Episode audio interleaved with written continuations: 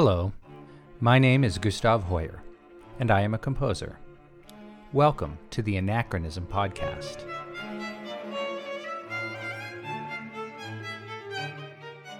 Welcome back to the Anachronism Podcast. It's my great pleasure to welcome my friend and collaborator, Benjamin Harding. Benjamin Harding is the Dean of the School of Music at Cairn University in Langhorne, Pennsylvania. He's also the Director of Worship Ministries at Riverstone Church in Yardley, Pennsylvania. He's active in teaching and has an active solo piano career as well. He's had years of committed study and practice, and he explores music in many genres, as you'll hear. He grew up listening to everything from bluegrass and gospel music to, of course, classical music, and we'll talk some more about that today. And his passion for the keyboard and for music is definitely going to come through. Uh, Benjamin, I'd like to welcome you to the Anachronism podcast. Thank you so much for having me on. Uh, it's my pleasure. And uh, we'll talk a little more about our recent collaboration later on in this episode and some of the exciting stuff coming up for you and, and some of the work we've done together. But I love to start with each guest that I have on the show with a question that is very personal for each of us who are in classical music, as you would expect. It's a very human thing, but it is um, pivots around the moment when you discovered classical music and just talk to me about your first encounter with the classical genre with all that music you had in your home. Uh, tell me about that. Sure. Um, well i grew up in dipper harbor new brunswick canada uh, a small fishing community in atlantic canada on the bay of fundy we have the highest tides in the world uh, if anybody wants to come up and visit it's a great place uh, for um, for just the imagination, the imagination to run wild, really. And my grandmother taught us how to play the piano in hopes that we would play hymns in church and be the be the be the church pianist uh, Sunday after Sunday.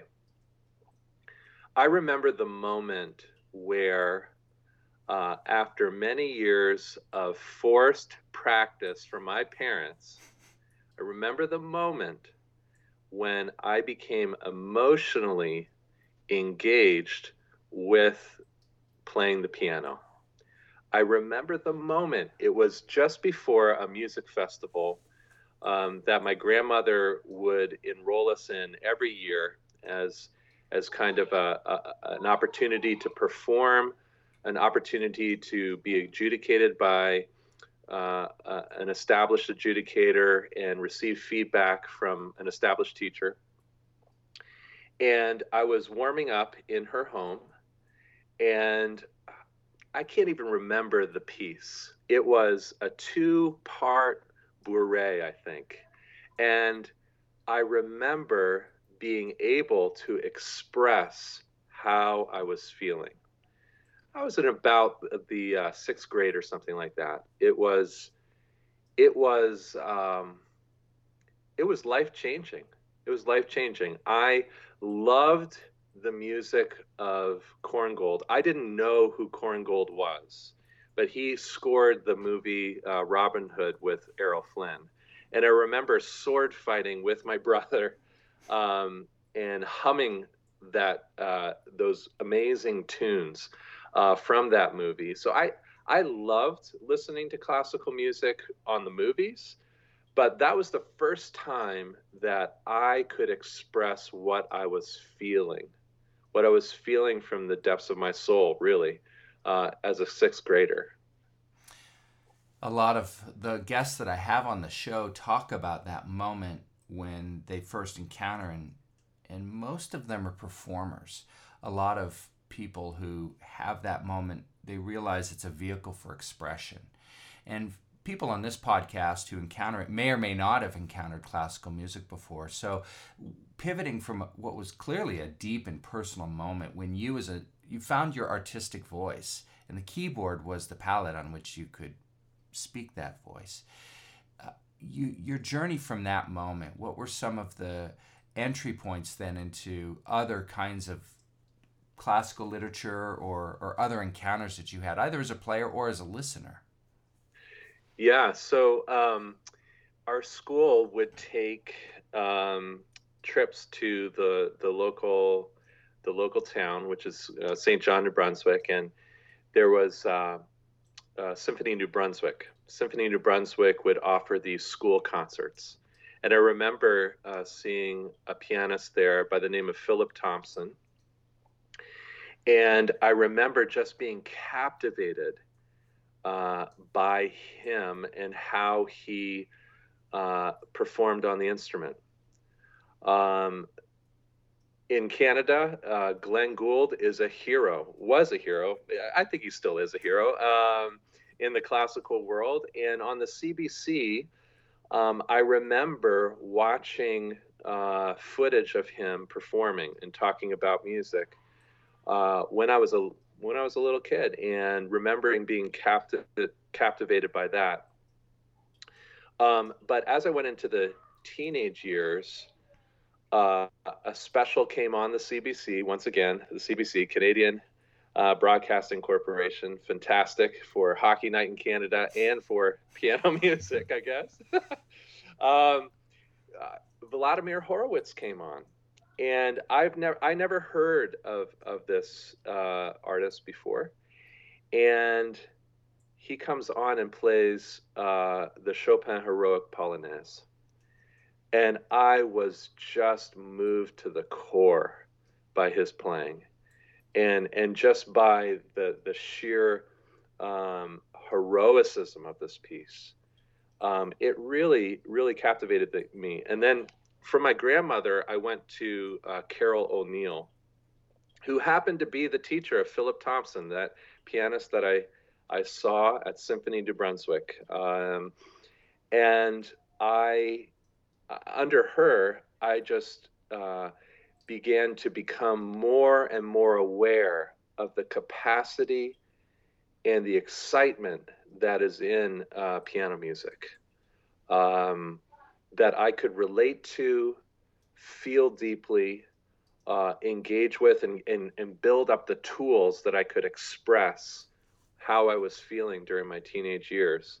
Um, and so that's kind of the journey in my in my young life there, where I was craving uh, to be expressive, and then people would come alongside me and teach me the tools um, uh, in order for me to be expressive.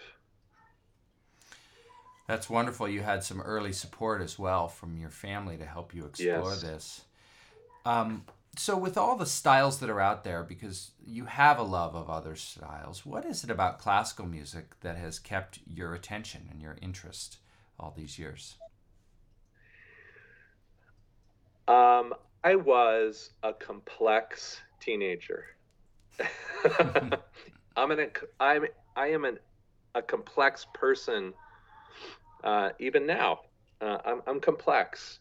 I feel things deeply and I need the complexity of classical music to express my deepest thoughts, my deepest emotions. And life is life is complex. I mean, it's it's complex, it's complicated, it's uh, beautiful, and so I need I need a rigorous a rigorous music to express all of that complexity and all that I'm feeling. Um, and not every piece can can do that, of course, in the classical genre. Uh, every motion all at once, but I find in classical music the opportunity to be expressive and to communicate uh, nuances of emotion and nuances of thinking to people um, and whether whether they realize it or not, um, emotion is just pouring over them, and expressivity is just pouring over them. Hopefully, when I play. Well, your playing's lovely, and and folks will get a chance to hear some more of that um, very soon. But uh, coming back to that, because you're speaking as a player too, Yeah. and, and your emotive world. And I think that complexity is is a part of classical music. And sometimes people find that off putting. They find Yes. it challenging to enter into.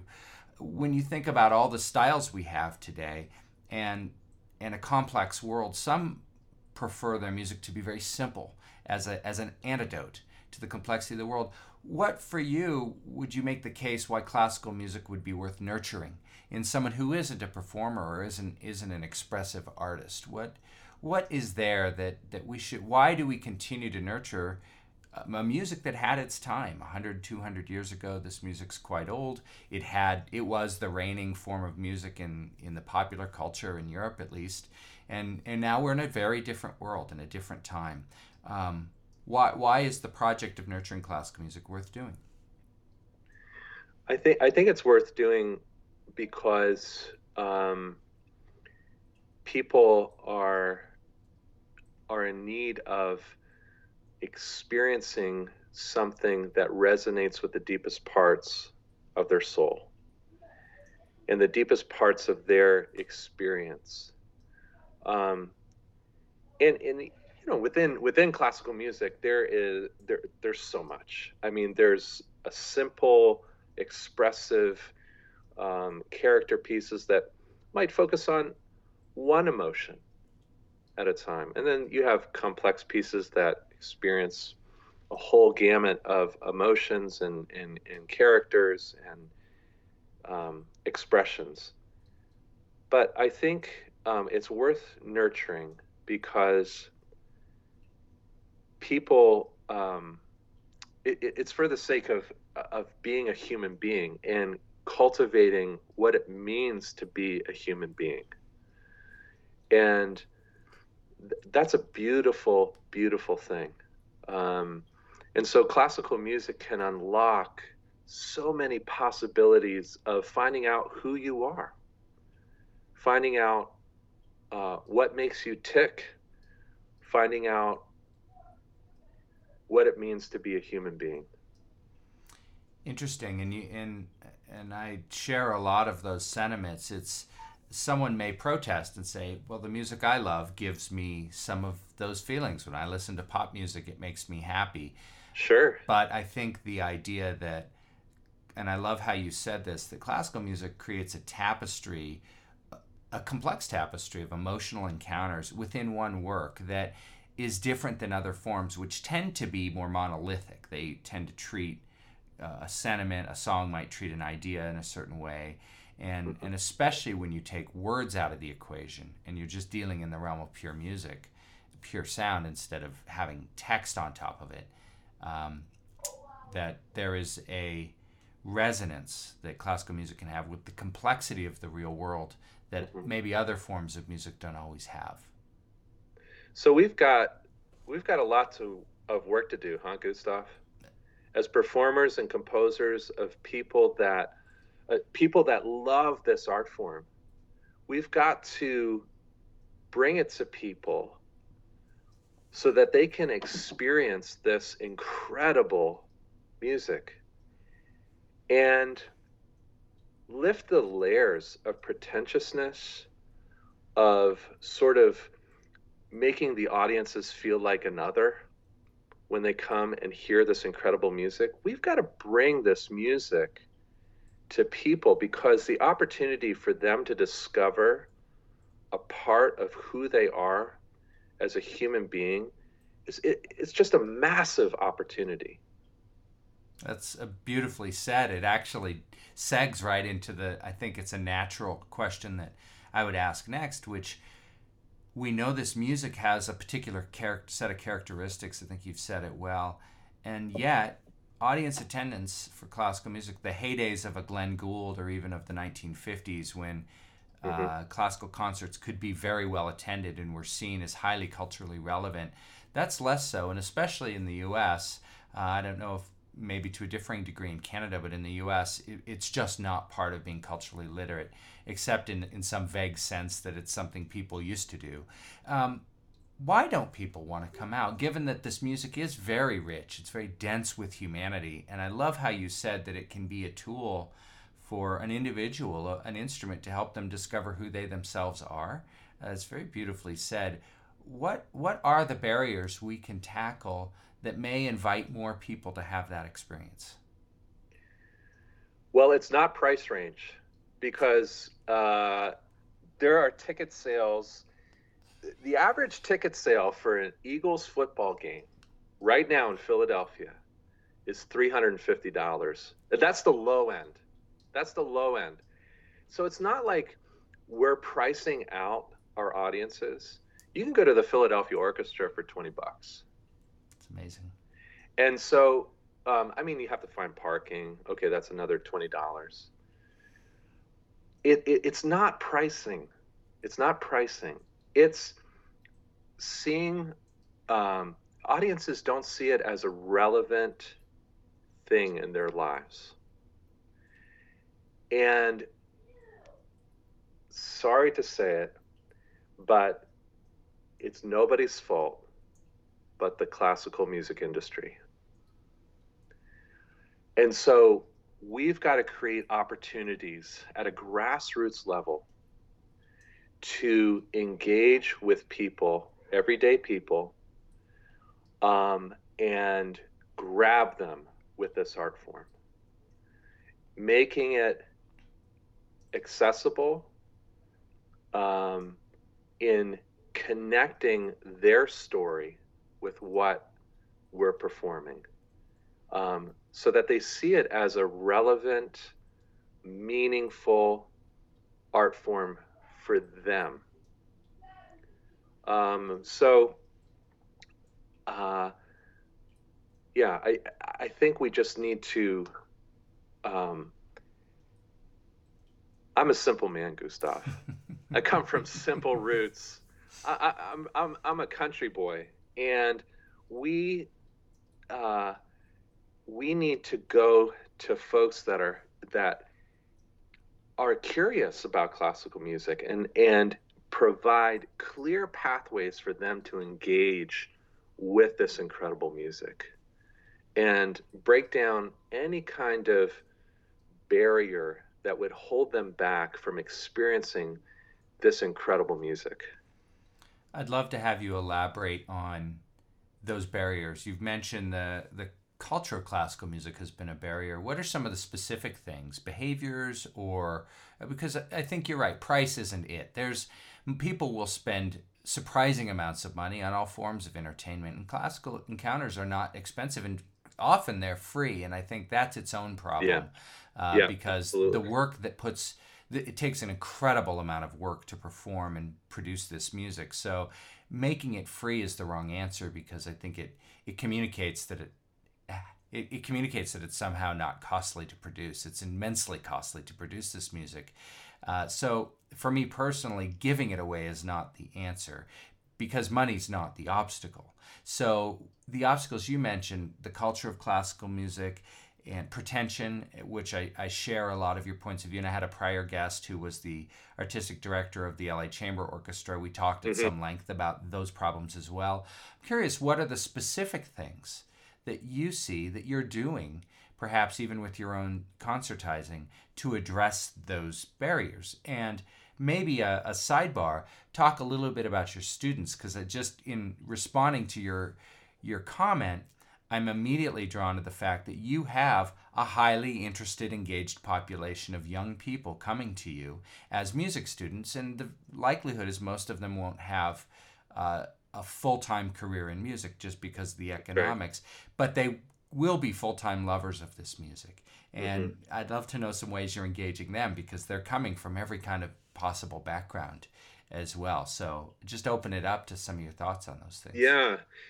Well, um, I did. I just finished um, a, a, recital series that I was doing called entitled "Joy and Imagination." I played it for a variety of audiences, uh, both in the U.S. and Canada. Um, I did a beta test of this uh, concert about a year ago in in a home uh, in Yardley, and I asked folks, "What do you want?" to hear at a classical music concert. The overwhelming uh, response, both at that house concert and throughout implementing uh, the beta test, so to speak, throughout the year, was we want to hear stories about these pieces. So I told a story of visiting the Chopin grave in Père Lachaise Cemetery in Paris. And I talk, talk about getting there late. Uh, my wife and I uh, are frantically looking for the, the grave of Chopin. And we get locked in the cemetery. And as soon as I, I say that, people are so captivated. They, they don't know who Chopin is, but they can picture themselves being locked in a cemetery. And I said, I passed the grave of Jim Morrison. And as soon as I said Jim Morrison, this man, uh, uh, he, he was probably late 60s, never been to a classical music concert. But as soon as I said Jim Morrison in relationship to Chopin, I had him because he's a huge fan of the doors. And so what I'm finding is making personal connections with your audiences during the performance is so critical. And it has to be uh, winsome, it has to be engaging, um, maybe giving them something to think about while you're playing or to listen for while you're playing, to give them some kind of context so that they don't feel like an outsider they feel like an insider. They they feel a part of what's happening. Classical music, you have a stage, you have an audience. And in the 19th century and into the 20th century, of course, we developed this sort of paradigm where you have the performer who is the expert, he's like the subject matter expert, uh, almost like a priest uh, of this art form, and we dare not approach this holy space of the performer or of the composer or of the orchestra. We are just spectators.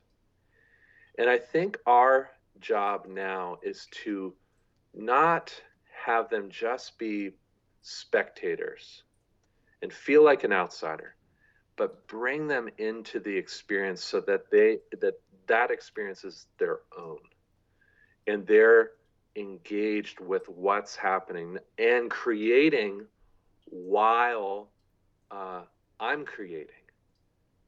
Um, and in that unique kind of context that only classical music can can give, um, experience a part of their humanity that otherwise cannot be experienced.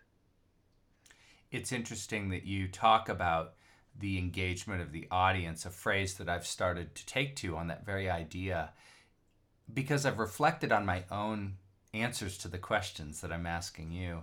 And one of them is uh, this form of music really unlocked for me when I put the effort in to creatively listen. And it's a term that I've started to use. Oh, I and I think that. that creative listening is every bit as much of the creative encounter, especially with this more sophisticated or more complicated art form. Other art forms, in some ways, especially popular forms, come to you like a Big Mac in a styrofoam box. It's salted perfectly to make you want more. It's commercial music. It's a it's a widget of commercial consumption, and that's not to say there's not a lot of craft. There is actually a, an Yeah, enormous amount of craft in that music. So it it's not to belittle those who create it or or those who appreciate it. Really, uh, not my intent, but it is engineered with a certain goal in mind whereas classical music has a different goal a different That's idea right. in mind and i think you've said it so beautifully it is juxtaposing a very complex emotional journey over, over however long the piece is and and moving through lots of different layers. And some feel good and some don't feel good. And that's part of what it is is why it's so reflective of of real life experience. And so as part of that it unlocked for me when i put the attention turning off other distractions not treating it like background noise and creatively listen. And you touched on that that that I think the the audience, the creativity of the listener is what completes the artistic moment. The composer creates Beautiful. some instructions, the performer renders yeah. them, but the listener has to complete the process. Yeah. That's beautiful. Absolutely. And um, I mean, with our students, the music students that are coming to us, everybody's experiencing this, whether it's a, a small private school like Cairn University or the Eastman School of Music. I've talked to faculty up there, University of Maryland, um, where I, I went for a time. We're all experiencing sort of uh, a further distancing from sort of the the the classical canon of information. When I talk to students and, and ask a student, who's Beethoven? Where was he born? When uh, uh, when was he born? When did he live? When did he work? Um, what are some pieces that he wrote? It is absolutely surprising that they don't know. And so, if, if music students who are passionate about music don't know anything about Beethoven, don't know who Liszt is, Chopin, I, I don't know anything about him either.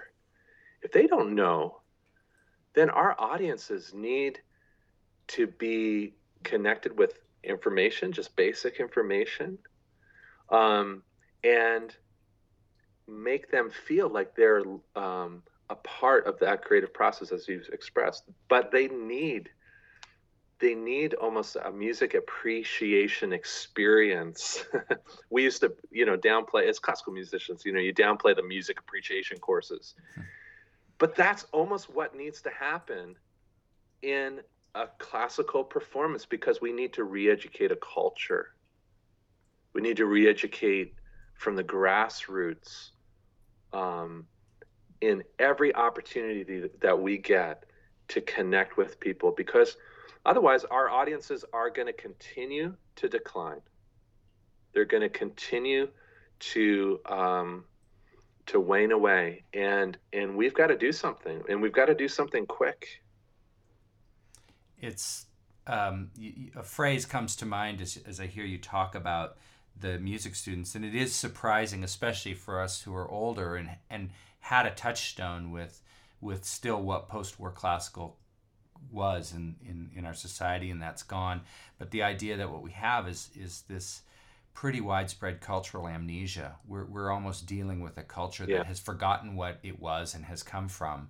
And you can't rely on it knowing that anymore. So you're now encountering people for whom the distant past is uh, whatever pop song Nirvana put out in 1990 and that's right. that's that's that the, the event horizon of the distant past now and and anything past that would have been largely irrelevant um, and not to be too glib about it but this idea of a cultural amnesia that is yeah. different it is it is qualitatively different than when we were students uh, so educating and students is one channel of that um, I had the pleasure of seeing a part of your joy and imagination. You performed it here uh, where I live, and and it was so delightful to watch you engage audiences with story, not in a pedantic way, not in a in a in a purely um, didactic. I'm going to teach you some information. Right. Uh, you had yeah. a piece called Gargoyles, and and you so beautifully mm. enchanted the audience with some imagery.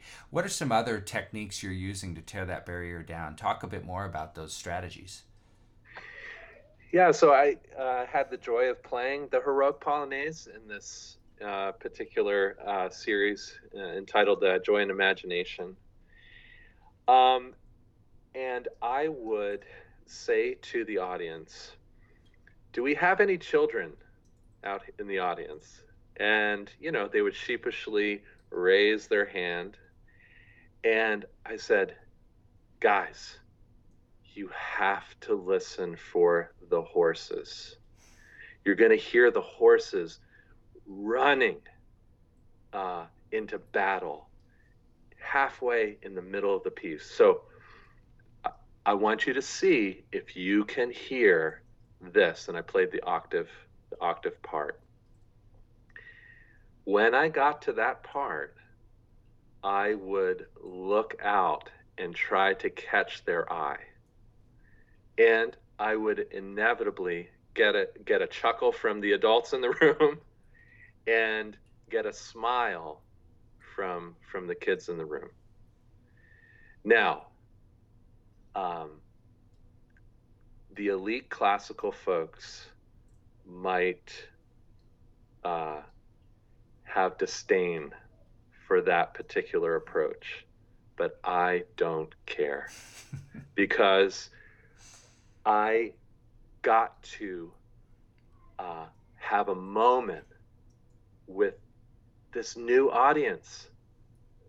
A couple months ago, a couple months ago, Gustav, you know, uh, in the classical music world, everybody had this kind of moment of panic and moment of, I can't believe this is happening, where a famous violinist stopped in the middle of the, her performance and stared down somebody who didn't mute their cell phone. It happened that this lady was so embarrassed. She walked out of the, the hall completely uh, emotional, ashamed. It was her first classical concert. And uh, the debates of what what um, uh, what classical folks thought of that it was just insane. You know, how dare she bring her cell phone into the the audience and and interrupt this great performance? And I thought, my goodness, if we're getting to that level where um, this superstar performer stops in the middle and and addresses, shames a human being in the middle of a performance, I'd rather look out into the audience and get giggles from kids rather than shaming somebody who first comes to a classical music concert will never come again because they've been culturally shamed. They number one, they she probably just didn't know what was going on. Mm-hmm. Can you imagine? I mean, it's just it's incredible. What a powerful story, and it really communicates succinctly the problems of classical music because yes. she knew in that moment she was an outsider and now forever will be. This music is closed to her. She's not yeah. welcome. How horrifying. Because when you oh, look Absolutely. at the history, and this is a, an anecdote I've shared with some other guests, when you look at the, I think it was the the fourth symphony, and uh, there was a piano concerto. Beethoven self-produced this huge concert. It was uh, this epic, long afternoon concert, and it was just as frothy and rowdy as you can imagine. Kids were yep. strewn about the floor. All the movements were in broken up order. The pieces were in, oh, I'll do a little of this one, then we'll do some of the symphony. And yep. everything that would horrify those those sneering mobs today, Beethoven yep. himself produced the concert where that was all happening. People were oddly enough simply being human, just as Beethoven exactly. was human. Exactly. I mean, you think about you think about our heritage in piano music in the in the 19th century, in the early 20th century. Uh, performers would engage with people. You hear these early recordings of these great pianists improvising, cleansing the palate, so to speak, before they played the the big masterwork. You know, uh, Liszt changed the the direction of the piano so you could see his profile Mm-hmm. He was engaging with, he, he, created the piano recital. He was engaging uh, with his audience and and bringing them into this incredible experience of music. He was a showman. He was a consummate showman, uh, just as much a showman as any of the the people who smashed guitars and run around the stage yeah. are today. Exact same. Yep. And the goal was to create something beautiful and transcendent, but it was never to leave humans outside of that experience. Absolutely. Yeah. Uh, powerful story. Well, so you've done some of that in your concert. I love, I can picture you playing that uh, Polonaise and looking out, and I can picture the, the glee on a child's face when they went from being an outsider, a mm-hmm. confused mm-hmm. and, and unfamiliar you invited them inside. In that moment, when they had something to listen for, they got to be an insider. That's just so beautiful. So tell me more about some of the concerts you have coming up. Let's talk about the the road ahead, and we'll finish and we'll talk about the release that we're doing together. Uh, yeah, very absolutely. shortly. But uh, tell me more about some of your other concertizing first. Yeah, so we've got um, a new program that we're working on right now. It's called Sermons and Dances and it's uh, a series of pieces that um, that I think you know audiences will really enjoy, especially as they relate to story, and they relate to certain pianistic aspects that I can communicate and relate uh, to folks. So, for example, one of the pieces is the Dante Sonata by Liszt. Uh, so that's kind of the sermon uh, part of it uh, of the program, where you have a reaction, a piano reaction to the reading of Dante.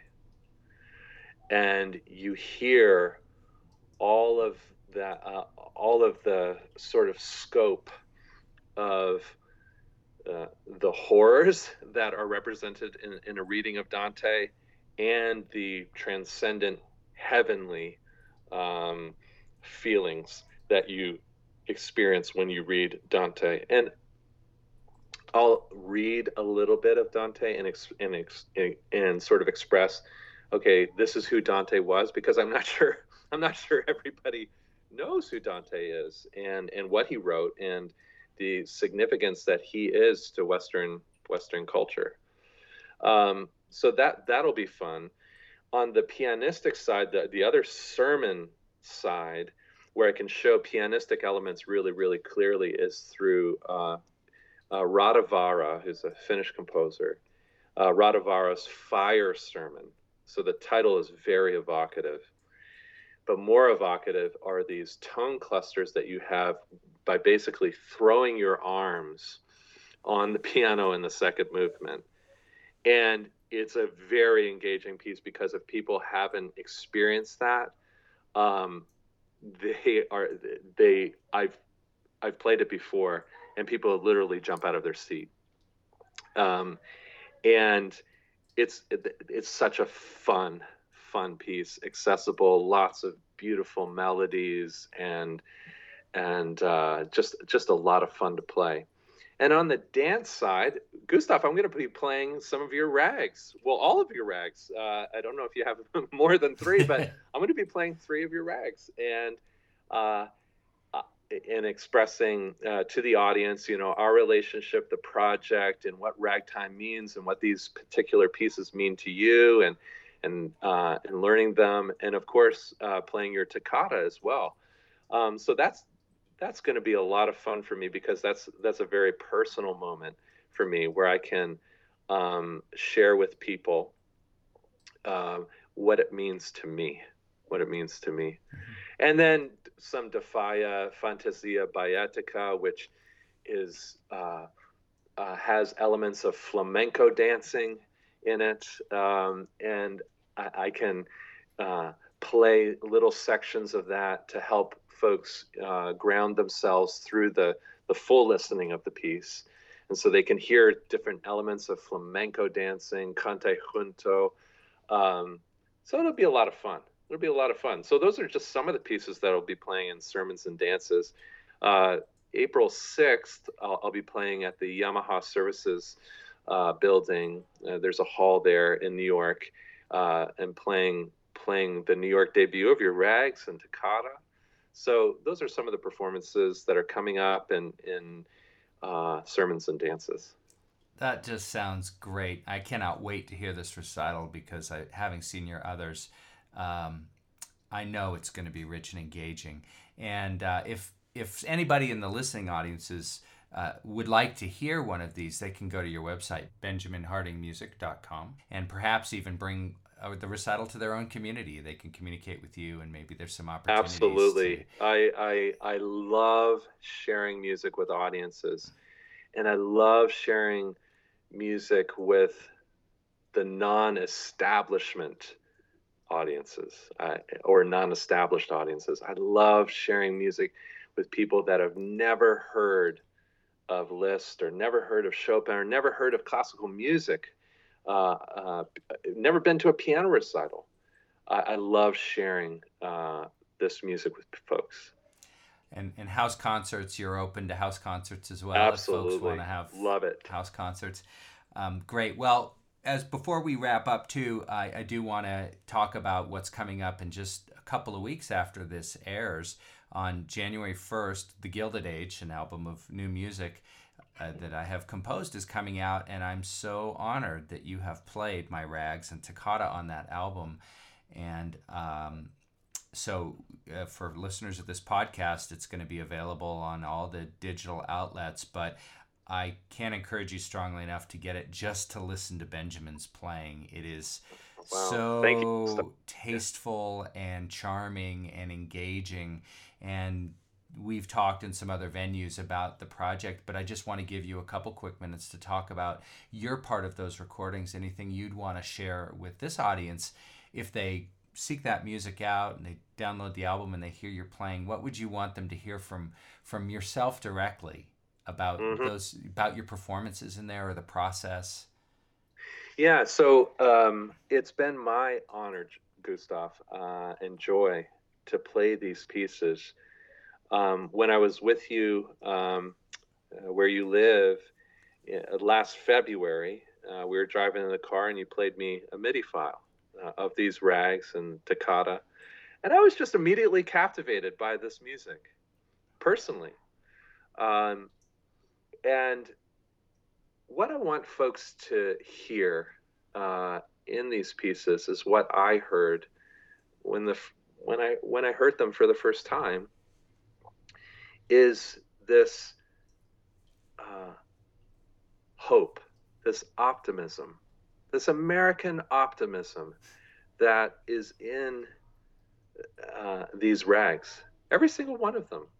Uh, they each rag uh, communicates a different angle of the American experience, and um, I became an American just four four weeks ago, and so throughout this whole process, throughout this whole process, I'm learning these rags and and really experiencing um, uh, what it means to be an American uh, in playing this music um, through a number of ways.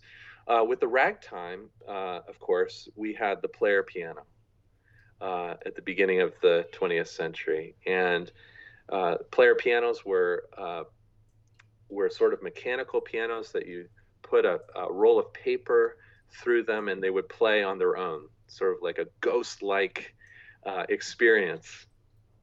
Well, I recorded these rags on a Yamaha DCFX, which is a modern player piano, but that captures nuances, uh, every nuance, every nuance that I would put into uh, the piano, uh, this device, this DCFX would capture. And so I sat down and recorded um, these rags using that technology, uh, filtered out some bad takes, and had uh, an engineer come and sit with me for a couple of hours and record what I had previously recorded on this instrument. We've got video footage of this, and it, it was just it was just a really neat kind of full circle experience for the genre of ragtime. Uh, and so that was a lot of fun. In the toccata, uh, I want people to experience how hard I worked. That's a hard piece, Gustav. I want people to be empathetic to the fact that that is a hard piece. It's uh, I, my wife and I joke about this. I'll write a piece of music and and I think, oh, this, you know, I want to write it in a way so that it's still playable, and I I'm constantly backing off the edge and I think, yeah, this is you know this is kind of moderately difficult. You know, it's moderately advanced, and and inevitably a player will say, no, no, no, no, this is hard. and I don't write it with that intent. And I, I always think uh... I, I, I, uh, you just played it beautifully, and folks are going to be dazzled by the by the performance you rendered. Um, and again, it's just so beautiful, so tastefully done in a way that, again, in a digital age we live, where things are so mechanized, and and some of the listeners could go and get GarageBand, and they could splice together and have a digitally perfect rendering of a thing. And what I hope people hear in the playing of those pieces is Benjamin Harding himself, your soul, your how Thank you. intimate that you are in your interpretation, how beautiful, uh, how beautifully tasteful you are in your decisions, and and something that I think listeners of music, it's easy when you put on a recording on an MP3 to forget the human being who put all those notes into Yeah. the air for them to be recorded. And that's why I'm so grateful you've been with me today to talk about that, but also just your own artistic journey.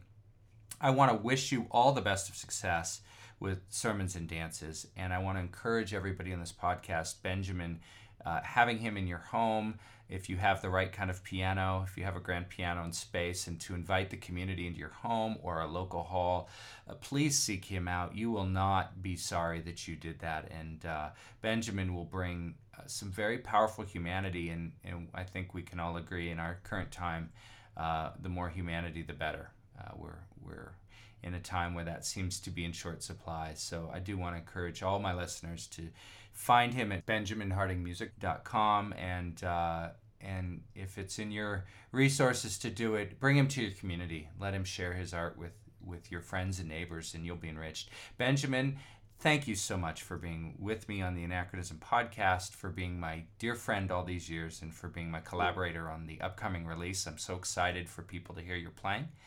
And uh, again, best of luck with your your concerts. Uh, I'll be looking forward to attending at least one, if not even hosting one. And uh, with that, thank you. Thank you, Gustav.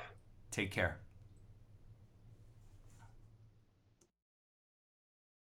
If you'd like to connect digitally, you can visit my website at gustavhoyer.com or find me on Facebook and Twitter.